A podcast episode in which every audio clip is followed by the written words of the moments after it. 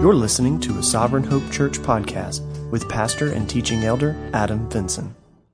Amen. As you're being seated, I want to invite you to turn in your Bibles to Revelation chapter 2. Revelation chapter 2.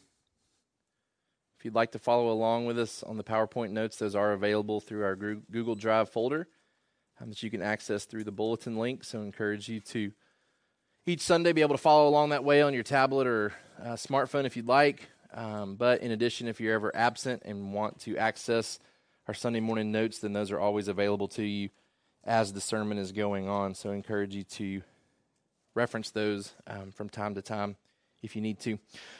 Uh, for those that have been with us, you know that we've been in the book of Revelation. We've been heavy in chapter one over the past month. Um, last week, we wrapped up chapter one talking about uh, our hero and our victor in Jesus Christ. We get this, this image of Jesus at the very end of chapter one that uh, we said really gives us the confidence that we need for anything else that we're going to see in the book of Revelation. The, the scary images, the, the warnings, um, everything that we read in the book of Revelation is filtered through this vision of Jesus, who is presented as a, a great hero and a victor for us as the church. In fact, our summary sentence last week was In the midst of suffering and hardship, the church can look to the risen Savior and receive encouragement to persevere in worship by seeing him as one who conquers all of our greatest fears. And so we're going to see in the book of Revelation, there's a lot of hardship awaiting the church. There's been a lot of hardship the church has already experienced. There's more to come. There's, there's suffering that has already happened,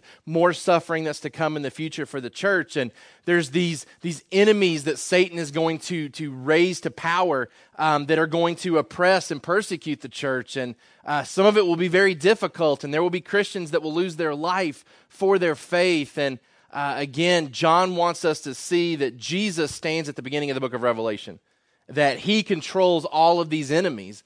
Uh, that even in the midst of death and the afterlife, we see Jesus holding the keys to those uh, to those items, which gives us confidence. We talked about John talking about that within the church we're a family, and so we approach the church as a family, which should give us great confidence that we don't go into this alone.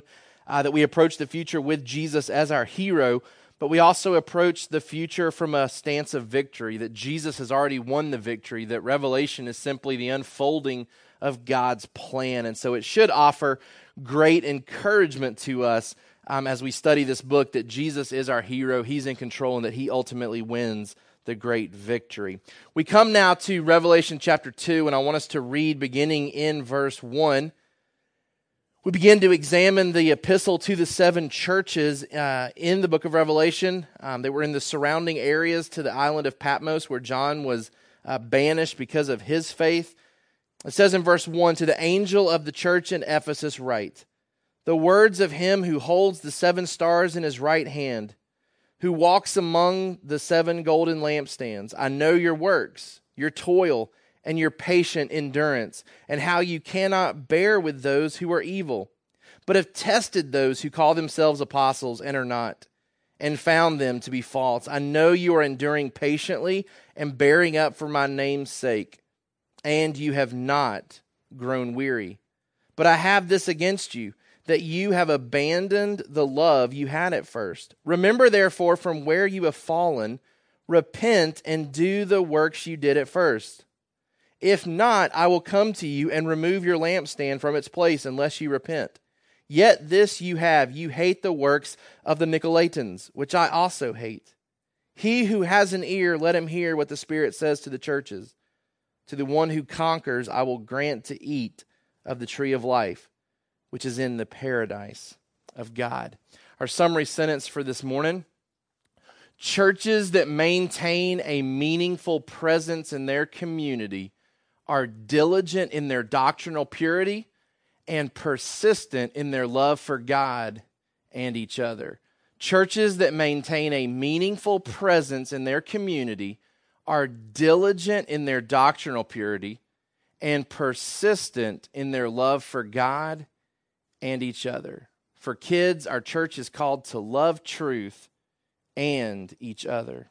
Our church is called to love truth and each other. This is a, a familiar church, a familiar warning. Uh, this passage is quoted a lot of times. It finds its way into pastoral sermons, the idea of abandoning your first love or losing your first love, and just discussions that center on the passion that we should have for Jesus, the passion we should have in following Jesus, um, the idea that uh, we shouldn't just do things out of duty, that there should be a, a real passion and a love that. Um, that passion that's oftentimes found in new believers um, is sometimes referenced as a, a point of reference for how to even understand what it looks like to lose your first love. Um, there, there's some definitely clear warnings here uh, in this uh, letter to the uh, church at Ephesus. The idea that you can be doing a lot of things really well and still be missing the boat on something really important. Um, there's great praise for this church, right? This church is doing a lot of things well, but they've, they've really missed the motivational part. And it's not just something that can be overlooked and said, well, the, the good outweighs the bad. I mean, there, there's a real threat here in this letter. Jesus says, if this doesn't get fixed, you won't continue as a church. You won't continue as a church. Now, either that means Jesus comes in and extinguishes that lampstand on his own, or simply maybe if they continue down this path, it won't matter what they do, there just simply won't be a church. That the people that were in that church will, will disband and quit and stop the gathering of themselves for fellowship and for service and for worship. So there could be the direct aspect of Jesus coming in and bringing this judgment upon this church, or just simply the natural effects of gathering together without love will eventually lead to people not gathering together anymore. But there's a real threat attached to this letter that, hey, this is serious enough that if it continues, if it's not dealt with, if it's not corrected, there won't be a church at Ephesus much longer.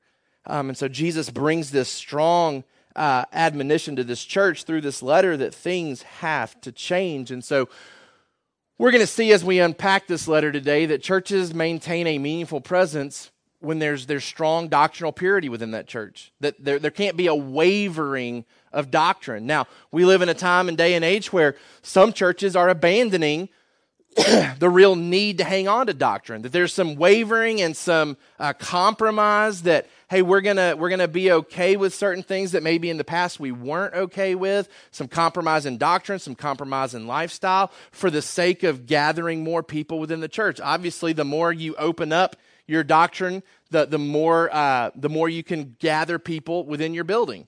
Um, there's not divisive lines maybe being drawn, and so we definitely live in a church uh, age where uh, this is going on at times, where there's been compromise in doctrinal purity, that the doctrine has been set aside for the sake of other certain things. In the name of love, oftentimes, doctrine is set aside.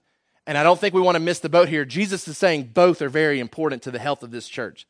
He doesn't say you've, you've focused too much on doctrine, right? Like he doesn't try to balance. It's not that, hey, you've, you've valued truth and doctrine too much and you haven't loved enough. You need to back off the doctrine and love more. He, he says, hey, where you're at with doctrine and purity, it's awesome. Like, stay right there. Like, keep pursuing truth and doctrine. Don't let that wane. Don't, in the name of love, give up your doctrine. He just says, we got to bring the love back up to that same level. Okay, so it's not an either or type of situation here at the church of Ephesus. It's not either you love doctrine or you love God and others. They both go hand in hand together. He says they have to if you're going to maintain a meaningful presence in your community. All right? Um, some introductory notes here uh, to get us started. First of all, in thinking about all of these churches, and like I said, we're going to we're going to try to filter our church through all of these letters to these individual churches. But in looking at these churches, just to give you an idea of why we're going to break it down the way that we do today and how we'll do it over the coming weeks, there's a pattern that exists in all of these letters to these churches.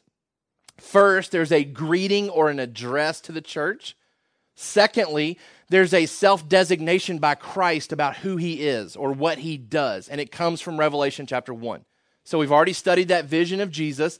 Jesus is going to pull phrases and concepts and ideas from Revelation 1 and attach it to his greeting and his introduction to each church, and it's going to be relevant to that specific church. What does that church need to see about Jesus? From Revelation chapter 1. And he's going to pick apart different aspects of that, um, that image, that vision, and attach it to the letter to that church, specifically for why that church needs it. Number three, there's a Christ uh, claim of knowledge that he knows their works. Four, we're going to see Christ commending a lot of these churches for different things. Fifth, we're going to see him condemning some of their actions or some of their lack of action.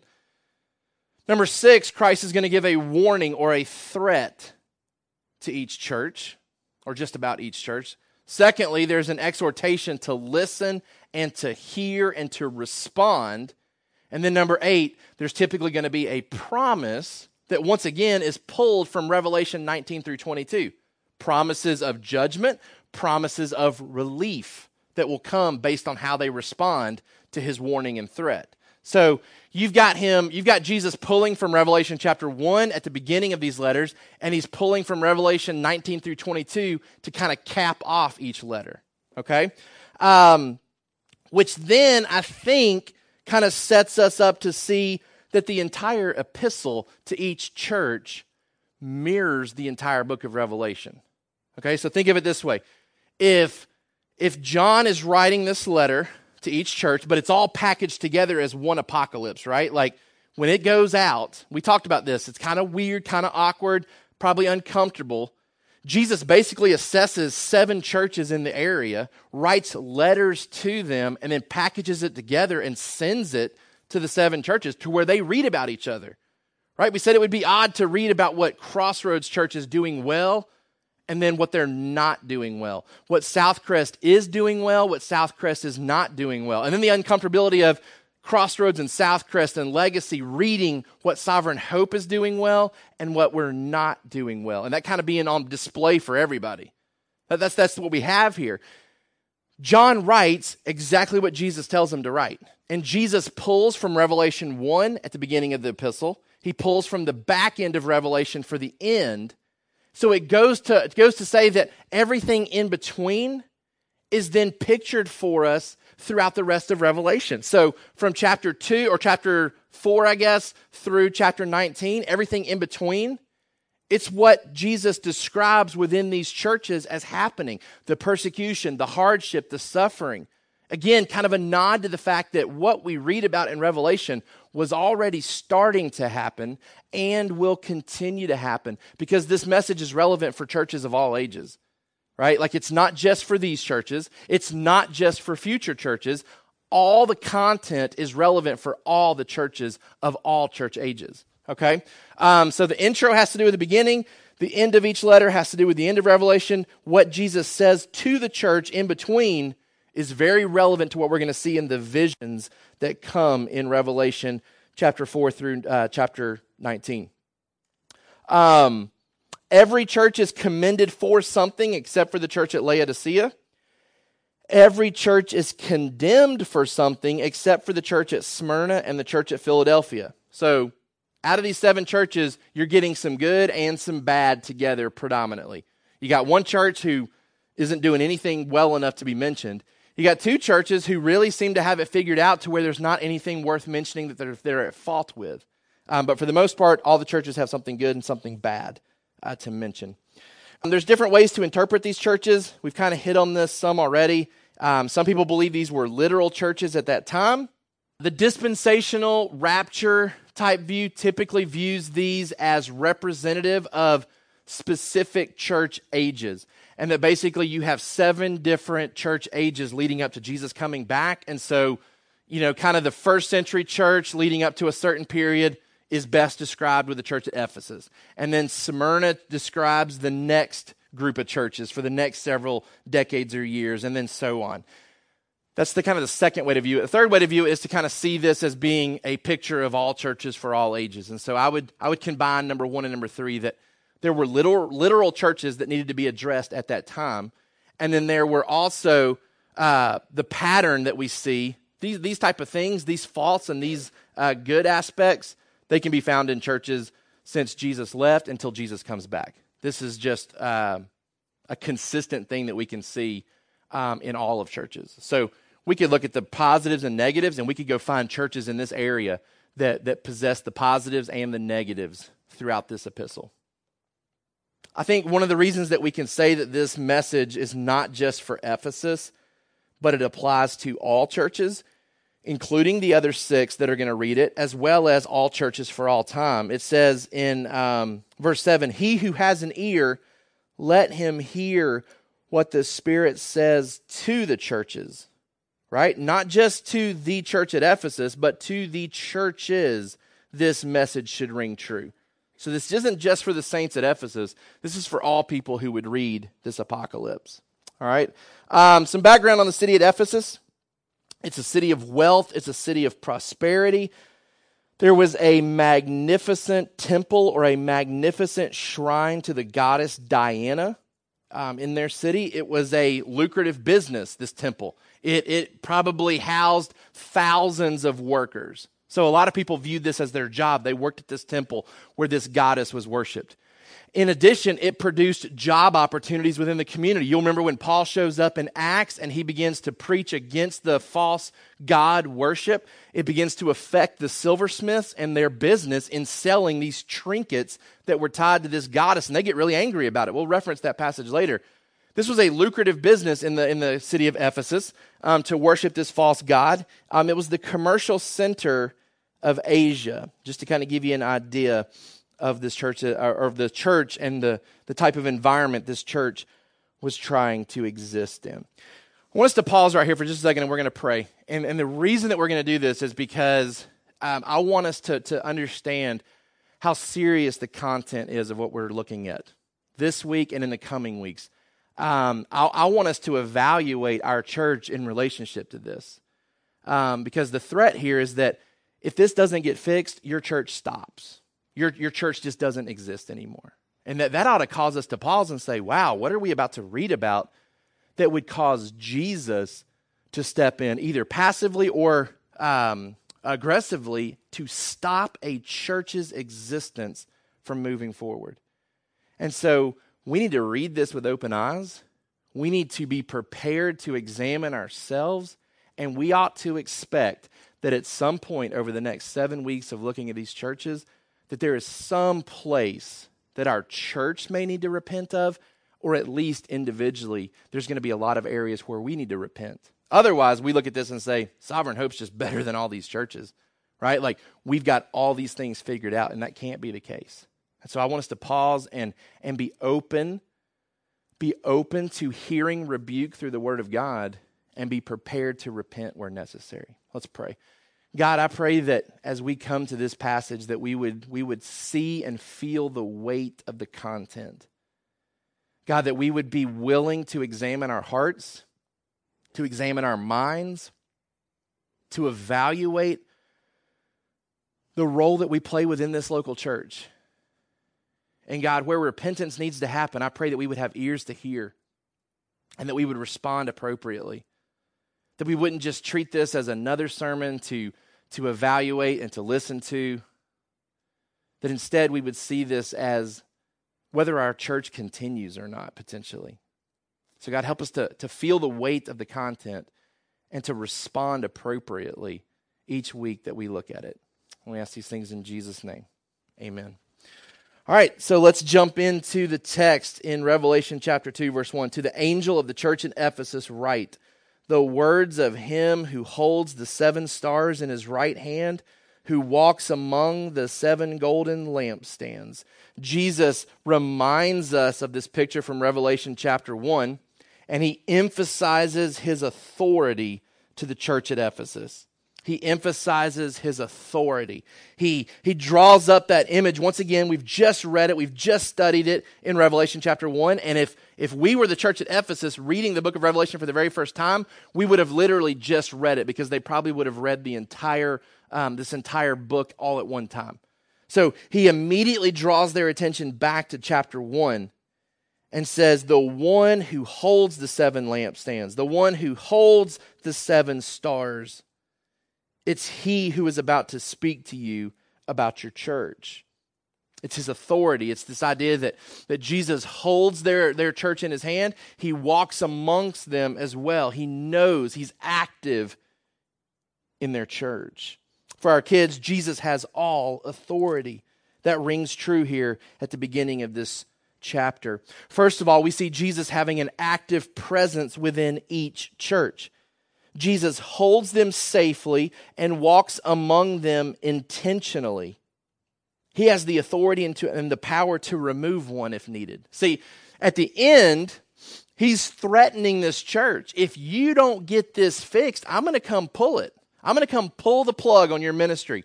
We're going to stop it. If you can't figure out how to love truth and to uphold doctrine and to fight off false teachers, if you can't figure out how to do that while also maintaining a proper level of love, then just stop meeting together and disperse and go your separate ways. And he can say that, and he can actually promise to do it because he is the one who holds the stars of the churches. He is the one who walks amongst the seven golden lampstands. Right? He says, I'll come to you and remove your lampstand from its place unless you repent. You say, well, who's he to do that? Well, he's the one that holds the stars of the churches. He's the one that's walking amongst the lampstands. So it would be very easy for him to reach down and say, no, not anymore. Your, your church doesn't exist anymore. Your church's witness will not continue. Your, your, your light isn't shining the way that I need it to. And so therefore we're gonna we're gonna put it out. We're gonna we're gonna stop, we're gonna stop this church's presence in this area. And Jesus says, I'm the one who can make those kind of decisions. I'm the one who can make that type of call because I'm the one who holds the stars of these churches. I'm the one who walks amongst the lampstand of these churches.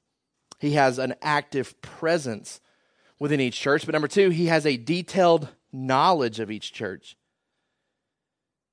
In walking with these churches, in being active with each church, he knows the details of each church. He knows them intimately, the good and the bad. We talked before, I think last week.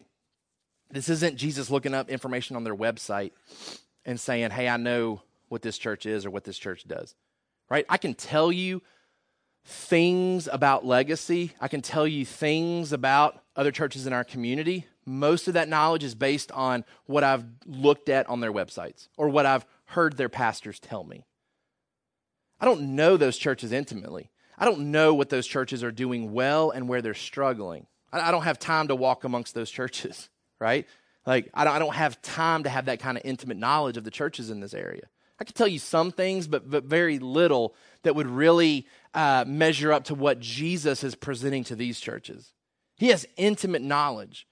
He knows exactly what that church is doing well and what they're not doing well, not what they want you to think they're doing well, and not what they've tried to hide about what they don't do well. Jesus knows all of it. Jesus is able to discern what is good and what is not so good about each one of these churches. And what I think super helpful is that Jesus offers encouragement, rebuke, exhortation, and promise to each one of these churches, right? Like Jesus doesn't just show up and say, You guys are awful. Figure it out, do better. No, like he, he gives them plans for how to fix it. He doesn't just show up, except for uh, Laodicea, he doesn't just show up and give them the bad news.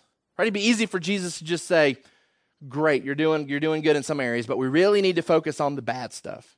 No, like he shows up and really commends them for the good things that they've done recently. Now, it's not all good, right? There's some things that we're not doing very well, but I think it goes a long way to receive the bad if the good is kind of attached to it. People need to be commended at times for things.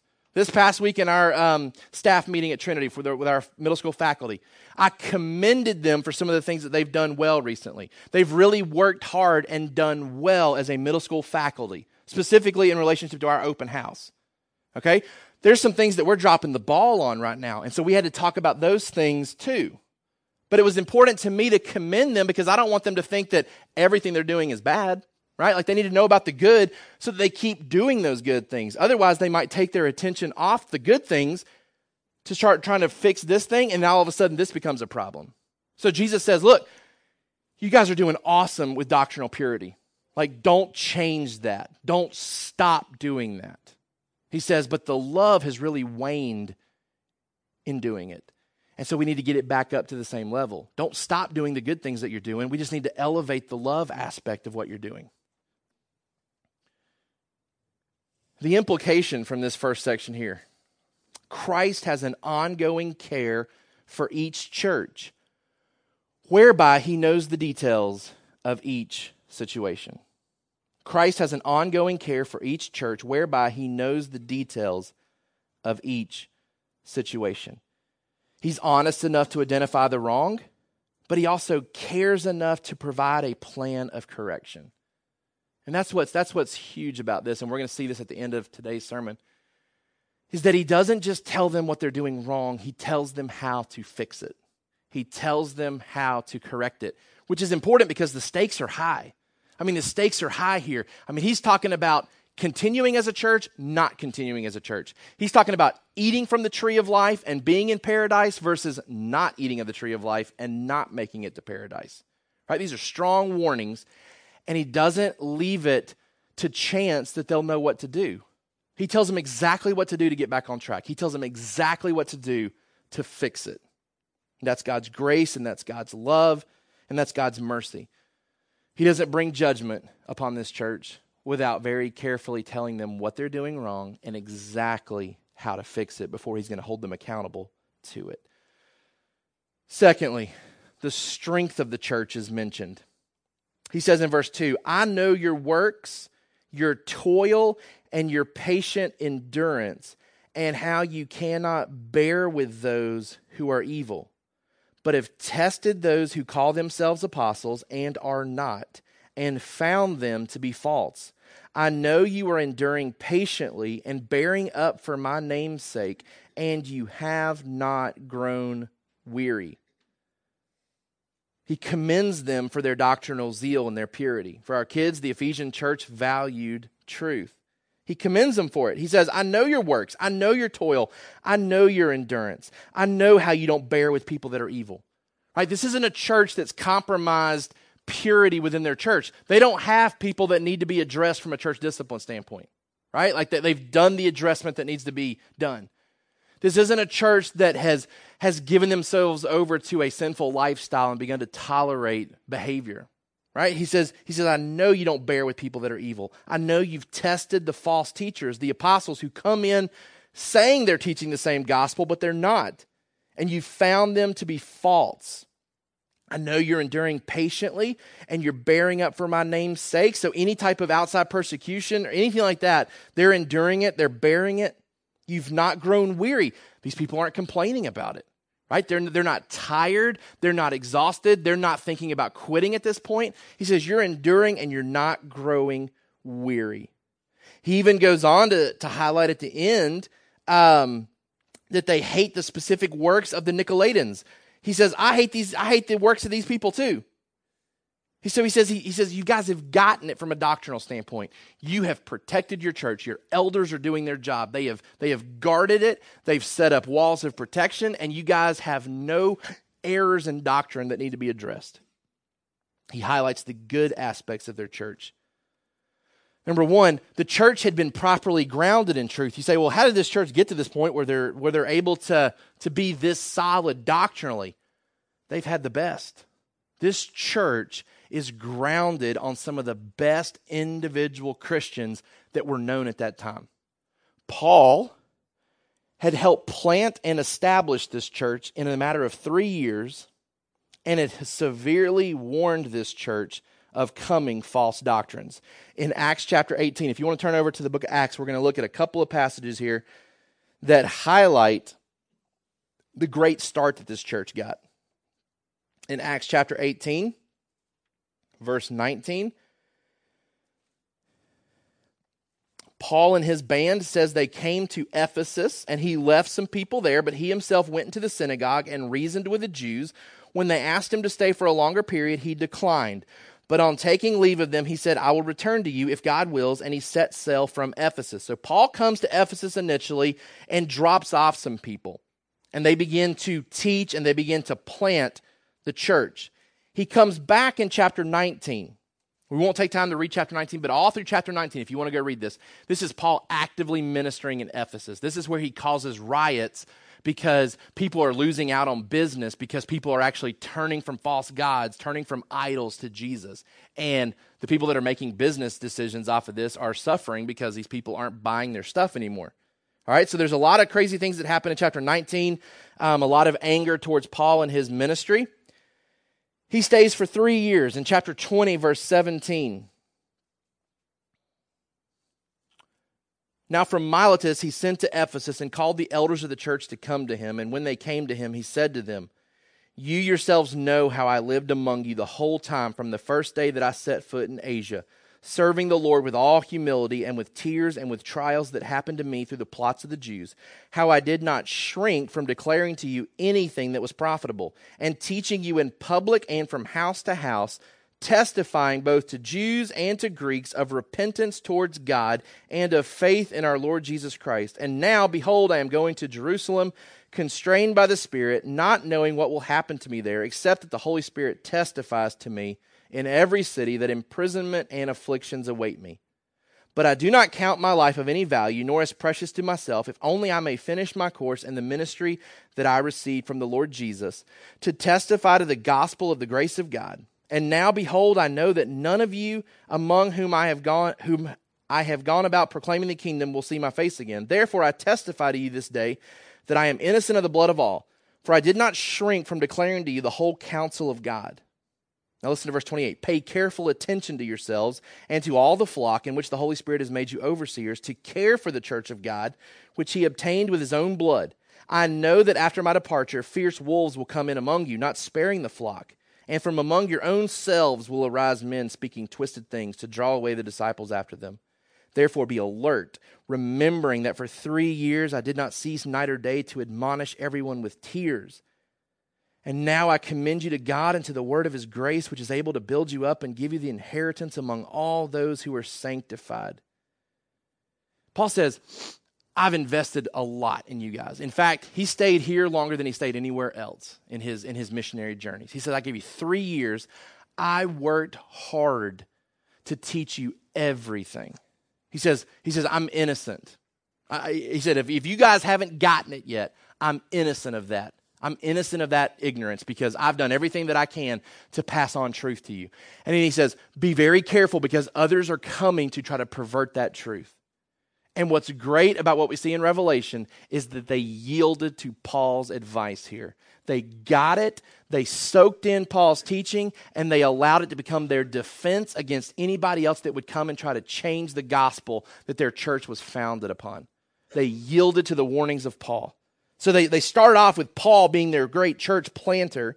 Uh, Priscilla and Aquila, who were um, big partners of, of Paul and his ministry, they're the ones that get left in, in Ephesus to start this. So back in Acts chapter 18, verse 18, Paul heads out, but he leaves Priscilla and Aquila there in Ephesus, and they begin to teach and disciple these first believers. All right, so he leaves Priscilla and Aquila. Um, Apollos shows up in chapter uh, 18, verse 24. Now, a Jew named Apollos, a native of Alexandria, came to Ephesus. He was an eloquent man, competent in the scriptures. He had been instructed in the way of the Lord, and being fervent in spirit, he spoke and taught accurately the things concerning Jesus. So, I mean, they've got Paul, they've got Apollos, they got Priscilla, they got Aquila. Like everybody's teaching and discipling, and everybody's being taught true things.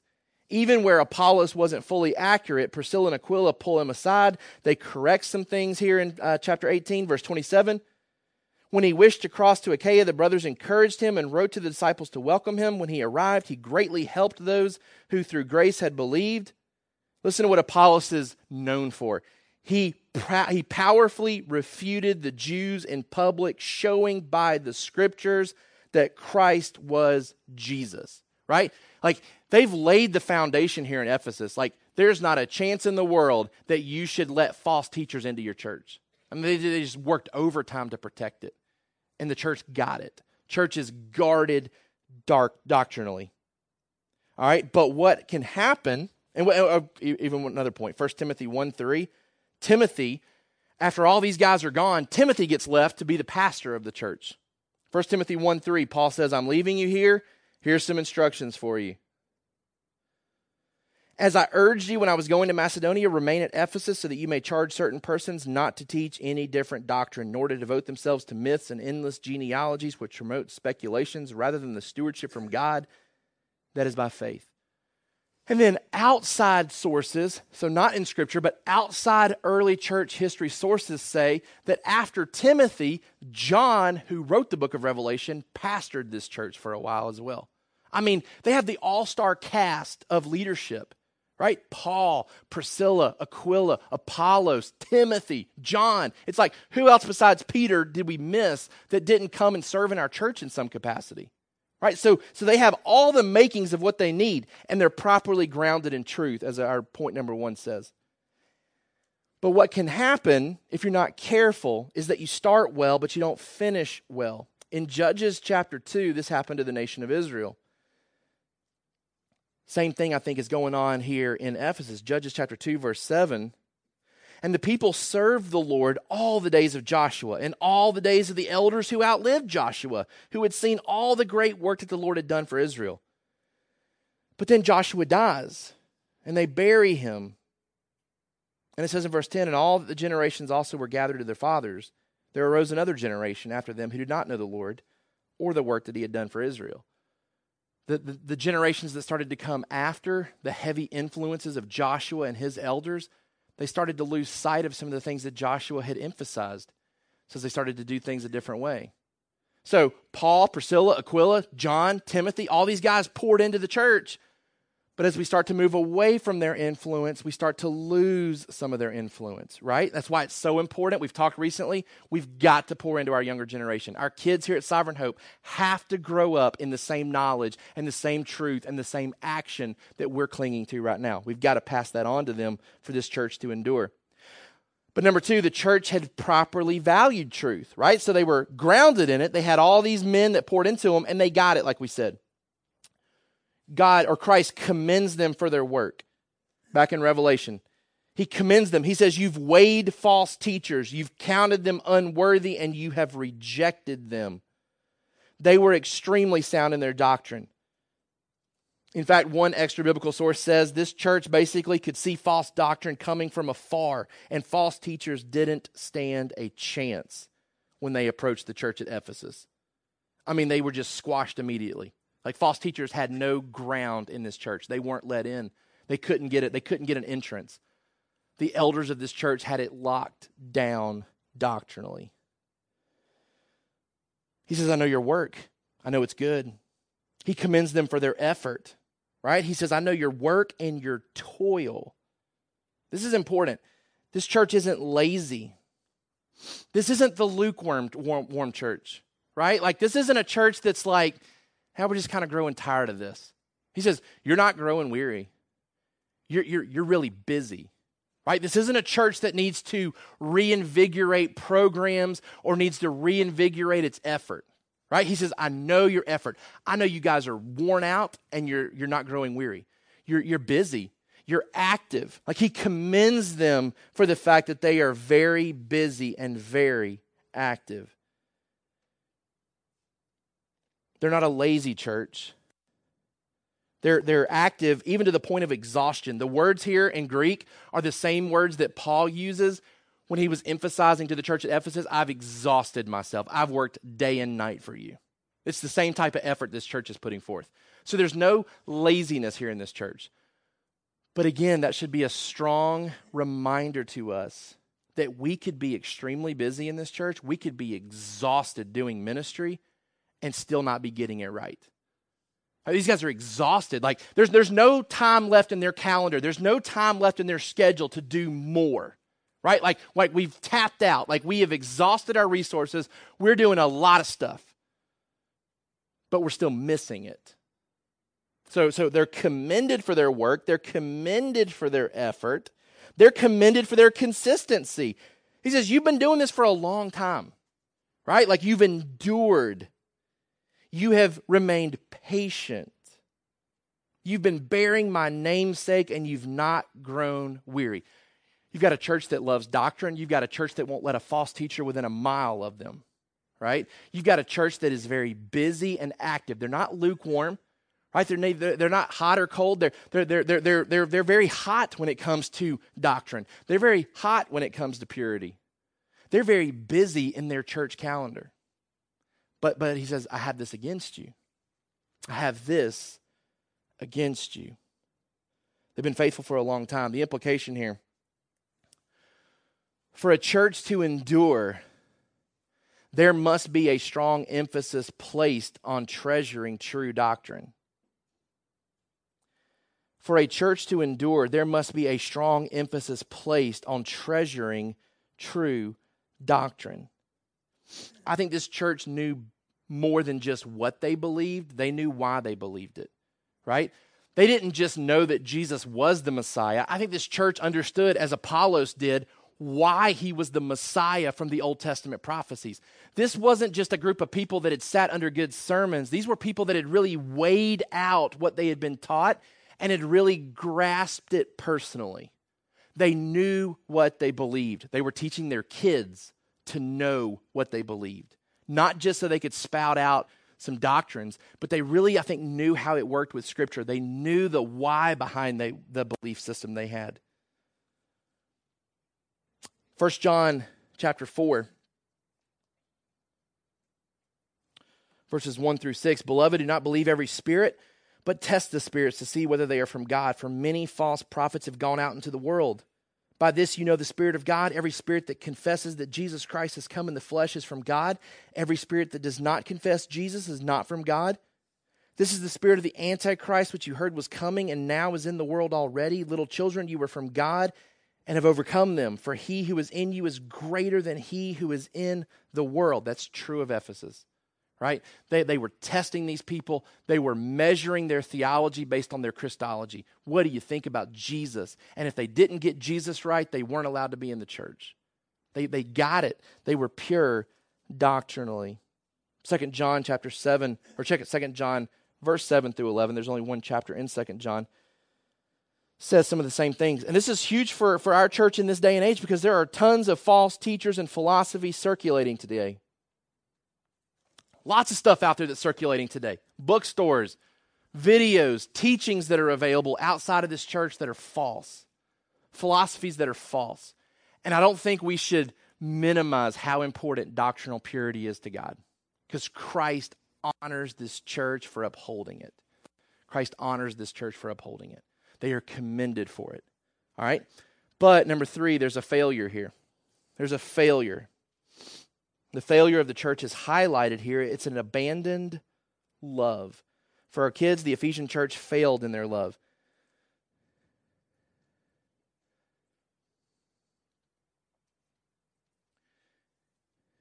He says in verse 4 But I have this against you, that you have abandoned the love that you had at first.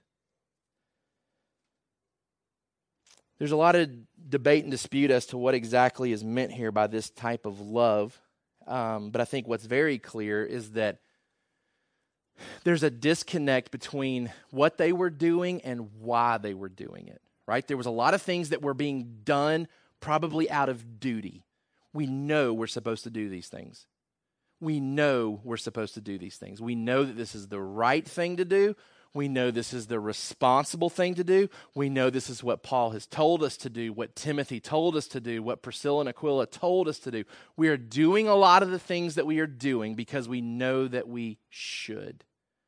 But there wasn't a lot of delight in what they were doing. Very busy, very active. Doing it because they knew they were supposed to do it, doing it rather than doing it because they wanted to do it. Jesus is concerned about the why as much as the what.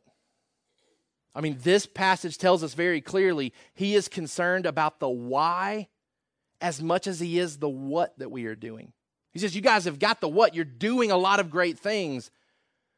But man, we're disconnected from the why.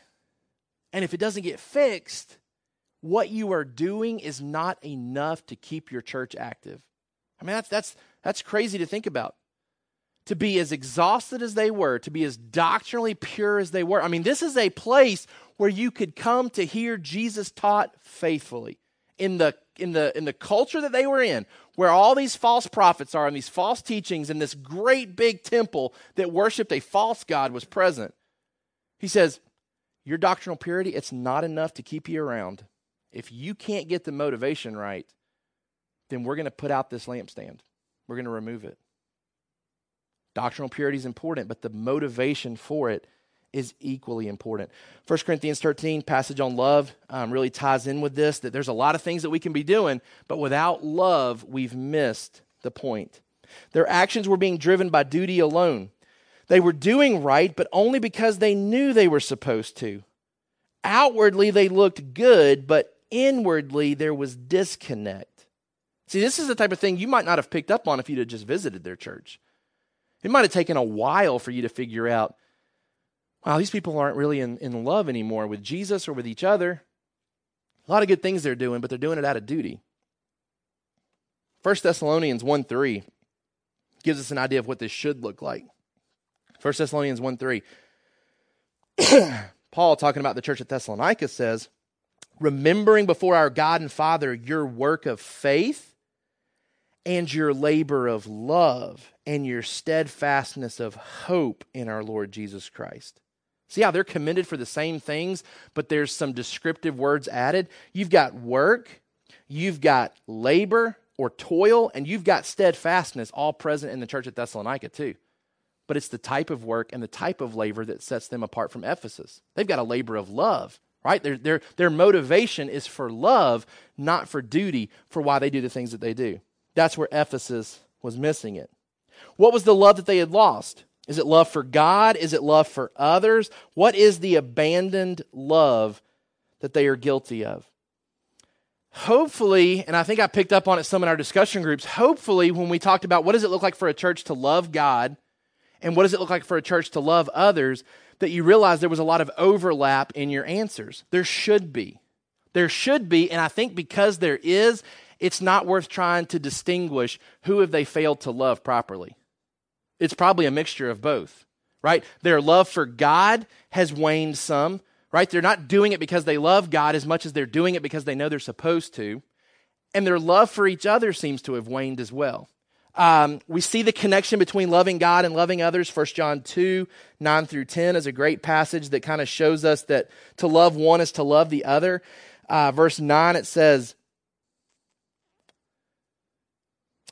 Verse 8 At the same time, it is a new commandment that I am writing to you, which is true in him and in you, because the darkness is passing away and the true light is already shining.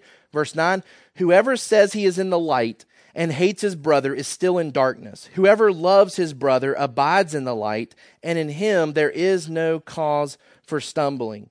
But whoever hates his brother is in darkness and walks in the darkness and does not know where he is going because the darkness has blinded his eyes. Right? You can't be you can't be one who claims to love God and hate other people. They don't mix. First John chapter 4 verse 16. So we have come to know and to believe the love that God has for us. God is love, and whoever abides in love abides in God, and God's God abides in him. By this is love perfected with us, so that we may have confidence for the day of judgment, because as he is, so also are we in this world. There is no fear in love, but perfect love casts out fear. For fear has to do with punishment, and whoever fears has not been perfected in love.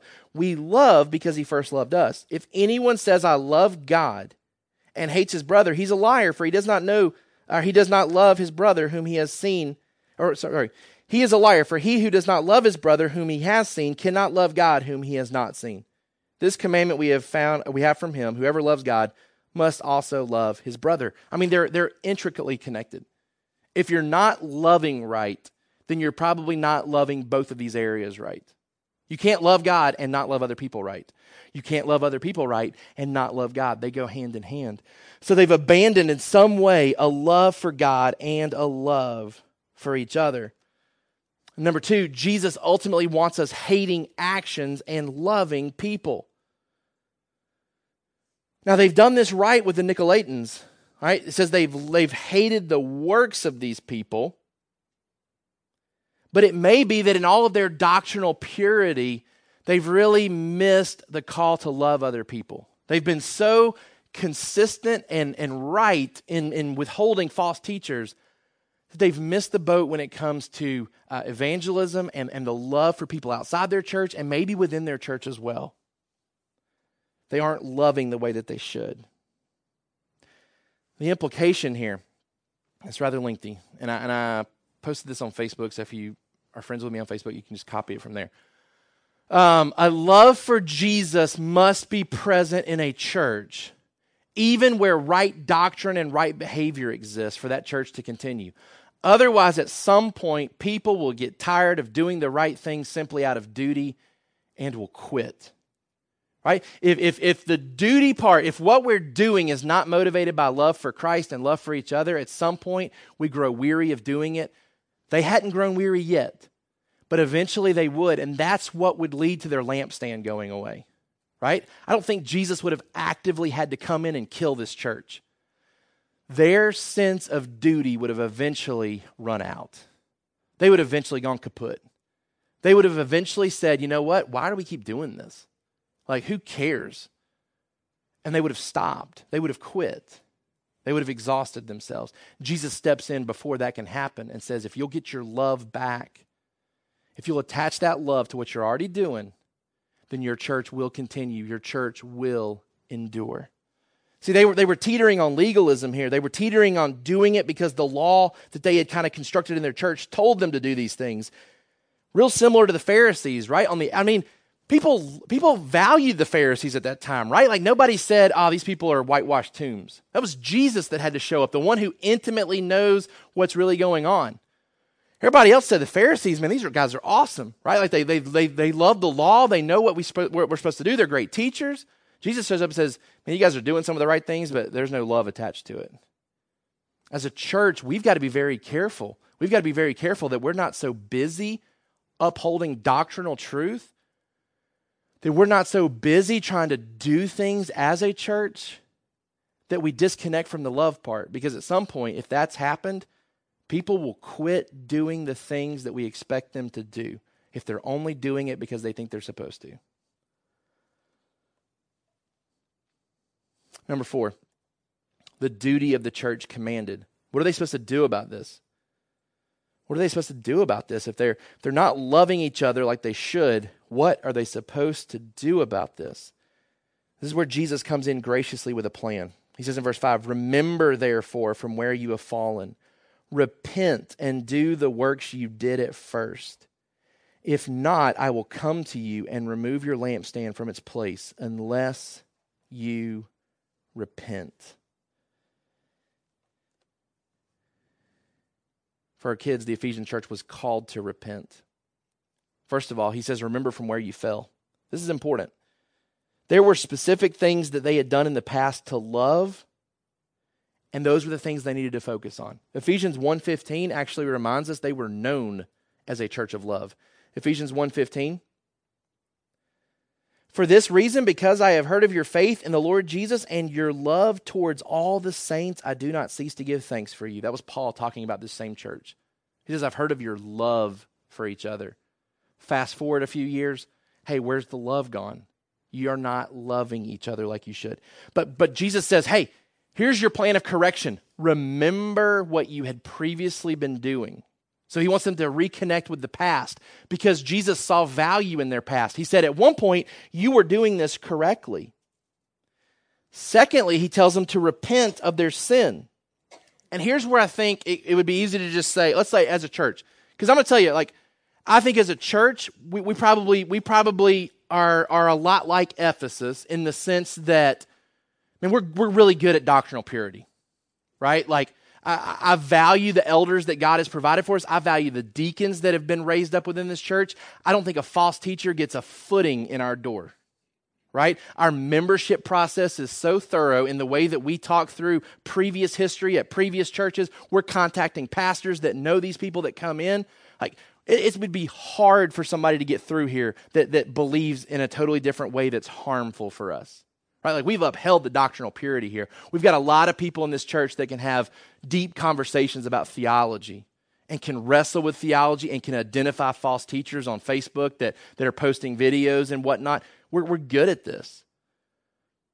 But we also may be missing the boat a little bit on the love for Christ in the things that we do and the love for each other in the midst of the things that we do. And here's where just generally repenting of this would be a mistake, right? Like, it, it, I don't want us leaving today and saying, God, forgive us for not loving like we should. Help us to love better in the future, right? Like, these people are in danger of losing their church, which means there are specific cases where they were failing to love rightly. And I think that's where we have to pause and step back. Like, this isn't just, okay, run through this, be done, have a great week. Because he tells them to remember the things that you used to do, which means we're going to have to leave here this morning and spend some time remembering things that we used to do personally where we were doing a better job of loving each other and loving Christ better. And we're going to have to wrestle with it in such a way where we actually repent of some things that we've been doing that don't reflect the same type of love. He says, repent. There's specific things that you need to repent, not just a general attitude. There's specific cases where you didn't love like you should have. And a change of mind is needed. Repentance really means we're no longer okay with not doing what we previously did, nor are we okay continuing to do what we're currently doing. That's what repentance is. He says, I want you to not be okay with not doing what you used to do. I want you to look back at what you used to do and say, I want to do that again. He says, I want you to not be okay with moving forward with the same mindset. Repentance is looking back and saying, I need to start doing that again.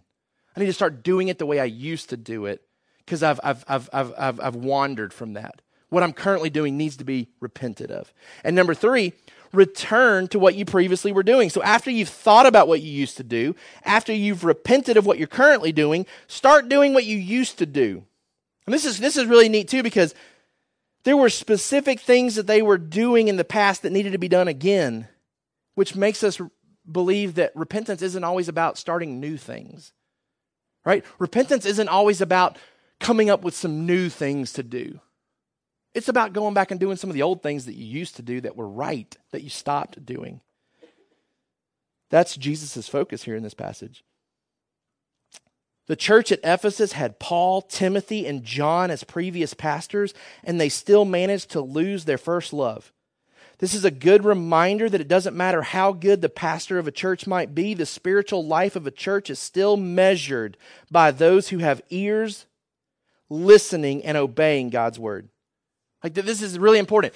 It doesn't matter how good of a pastor I am. It doesn't matter how good of a pastor we could bring in to replace me.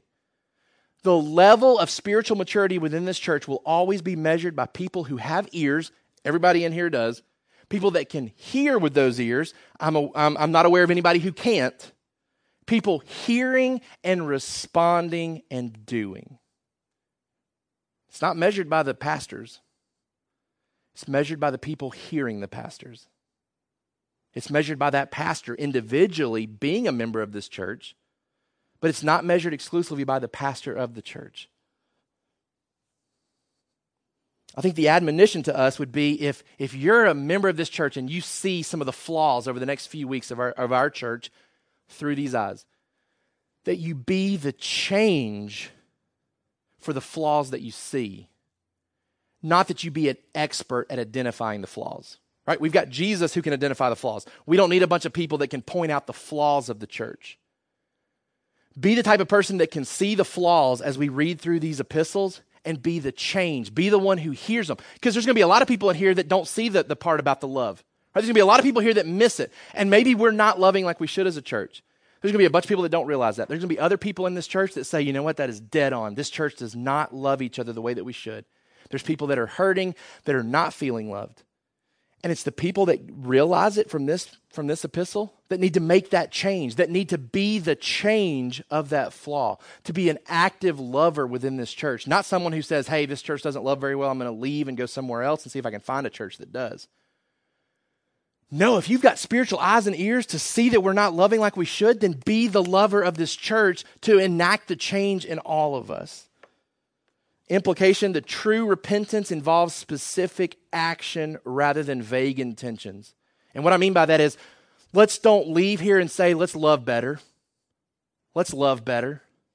No, let's leave this church and today and try to remember and think about things that could actually be done differently. I mean, think about it. um, there's some great ways that you can show love within this church. And if we're not careful, they become duty rather than delight. Probably one of the biggest ones in our church that we struggle with is, is care within the nursery.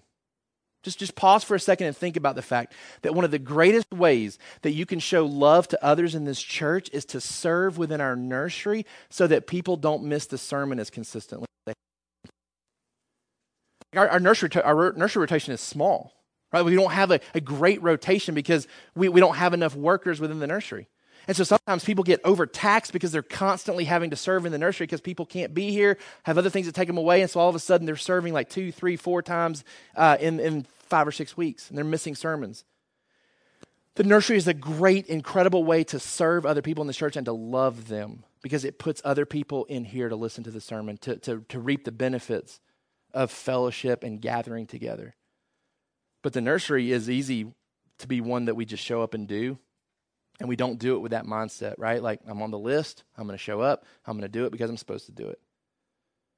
I don't want to do it, I don't like doing it, and I don't always see the need for it. That's where we can reconnect and say, hey, hey, in the past I used to I used to have that mindset. I'm going to repent of that and I'm going to connect it back to love and I'm going to see that every time I serve in there, it's so that somebody else can be in here that I'm going to love them intentionally. Same way with accountability groups, right? Like I can love people in my accountability group by keeping my schedule clear when I know we're supposed to meet.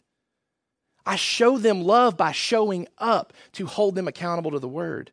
I show them love by calling them when nobody else is scheduling our meeting and saying, hey, we got to connect because we're supposed to love each other, and this is the way that we love each other. We faithfully gather together. This is how Sovereign Hope has set it up so that nobody gets missed right? Like these are ways that we can actively love and actively show love. And this is some ways that maybe we've been going through the motions in some of these areas that we need to repent and say, you know what, I've been doing them. I've been doing them because I feel like I'm supposed to, and I haven't been doing them out of an attitude of love. And I need to confess that and repent of that and change that. I told you some of this is going to be hard. Some of this is going to be hard to hear, and it needs to be because I want our church to go on. I don't want our church to be awesome doctrinally and fail in the area of love and in five years not be meeting anymore. I don't want our lampstand to go away. And if it means confessing some wrong attitudes and some wrong actions and reconnecting with love, then I want to do whatever we can to get you to remember your past, to repent of the present, and to start in the future doing the things that you used to do. Last thing, and we'll run through this and, and wrap up. Number five, the promise for the church described there's two pictures here either feasting on the tree of life or the lampstand removal. There's two possible outcomes for this church. For our kids, if we remain faithful, we will enjoy paradise. Jesus gives this great promise here at the end. He says, if you'll, if you'll hear me, if you'll hear me and really do this, if you'll listen and contemplate and think about things that you used to do and start doing those things again, he says, verse 7 He who has an ear, let him hear what the Spirit says to the churches. To the one who conquers, I will grant to eat of the tree of life, which is the paradise, is in the paradise of God. The church must prepare to endure until the end. To the conqueror goes the reward, Jesus says. Fight sin, make war against the devil's vices by loving Christ and others until the end. The church has to prepare to do this. Number two, the church must focus on the reward of celebration. The idea here is that we get to enjoy the tree of life, the one that we were separated from in Genesis chapter 3. You'll remember when we studied it. Adam and Eve banished from the garden, never to eat of the tree of life. And now we have the opportunity to come back to it. In Revelation 22, 2 and 14, told you that John wants to connect it into the end of Revelation. You read Revelation 22, you read about the tree of life and the tree of life being enjoyed by the saints for eternity. That's the picture for us. The implication for us to celebrate in the end, we must maintain an attitude of love in all that we do. As you're writing that down, I'm going to read um, this verse to you in Matthew chapter 24. Here's what crazy is that Jesus warns that if we're not careful, we're lo- our love will go away. In Matthew 24 12, it says, And because lawlessness will be increased, the love of many will grow cold. Talking about in the end times. But the one who endures to the end will be saved. And then he kind of describes what this looks like. This gospel of the kingdom will be proclaimed throughout the whole world as a testimony to all nations, and then the end will come. We've got to keep a focus on loving each other in here, but also loving people outside of our church enough to where we remain a witness until Jesus comes back, that we don't let our love grow cold. Application for us. Number one, we must examine our doctrine and our actions to make sure both demonstrate purity and love. Again, this is not to say that at Sovereign Hope we've overemphasized doctrine, right? You can't. You've got to be doctrinally pure. It's just got to match up with your life. Ephesians chapter 4 verse 15 Speaking the truth in love is the goal. 1 Timothy chapter 1 verse 3 through 7 he's talking about leaving timothy in ephesus we taught we've already read some of this um, that they would that they would uh, it says the aim of our charge is love that issues from a pure heart and a good conscience and a sincere faith. And then the last uh, verse i want to read to you first, uh, first timothy chapter 4 verse 16 keep a close watch on yourself and on the teaching. Persist in this, for by so doing, you will save both yourself and your hearers. This idea that the teaching has to be right, but your response to the teaching has to be right as well. Application. We must examine ourselves and our, our doctrine and our actions to make sure both demonstrate purity and love. And then lastly, do people in our church feel loved because of your specific actions within this church? Because here's the thing not everybody in our church has to be doing this right. If there's enough people in our church that are doing this right, then people within our church will feel loved. So the question could be how many people don't feel loved in our church? And we could dialogue and talk about that. But I think the better question is do people in our church feel loved because of something specific that you're doing? Is there anything that you can tag and say, people in our church ought to feel loved because I do this? This is a way that I'm trying to love people within my church.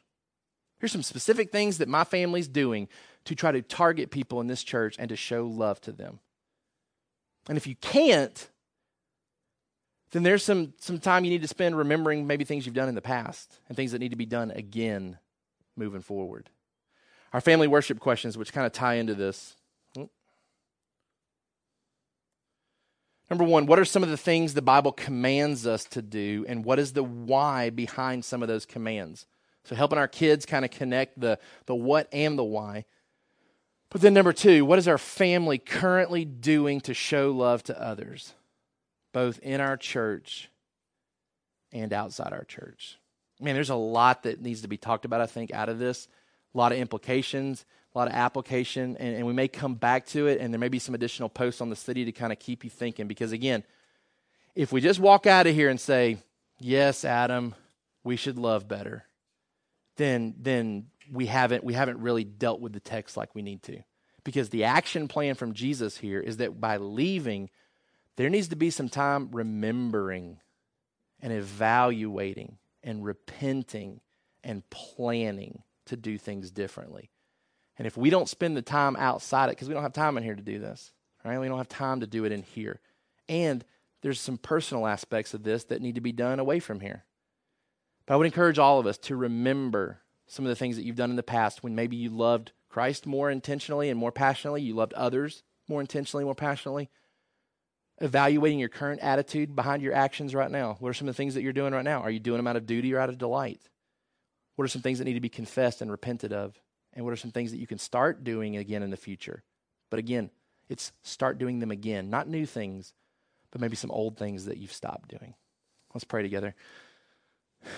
Lord, we, we, we come to you and, and we're asking and praying that enough people in our church will do this.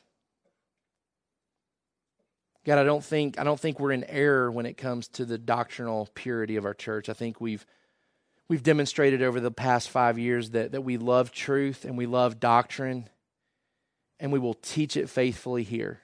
And we will guard our people from anything that would harm them doctrinally. So, Father, I feel like while we can always improve in areas, that this is not a weak part of our church. But God, I don't want to be blinded by the fact that we may be doing a lot of things within this church, but we may be doing them without the right motive. And God, what's difficult is that it's hard to identify that because God, in ways that, that we can't, Christ is able to walk amongst this church and know the hearts of our people in ways that I can't and, and, and the elders can't. And so, God, I'm praying that people in our church will, will pause long enough to evaluate the intent of what they do within this church. Because, God, I don't want people to quit. I don't want people to quit on their faithfulness. And we've got people that have been enduring and serving. And Father, I, I know if their love stops, that that will stop as well. And so, Father, I pray that if there's any confession that needs to take place, that that, that, that would take place, that there would be reflection and repentance, and there would be change, that we would start doing things that maybe we've previously done in the past again. God, we're praying for that so that our church endures that our church continues. So, God, bring about that conviction where needed. Father, for those that maybe see this better than others, I pray that you would help them to be the change within this church. If there's a lack of love, and again, Father, it's hard for us to know that because we don't always know the motive, but if there is a lack of love, that you would help those that see that more clearly than others to be the change, to put our church back in the right direction. We ask these things in Jesus' name. Amen. Thank you for listening to the Sovereign Hope Church podcast. We trust that you've been encouraged by the word. For more information about our church, please visit our website at www.sovhope.org. Again, that's www.sovhope.org.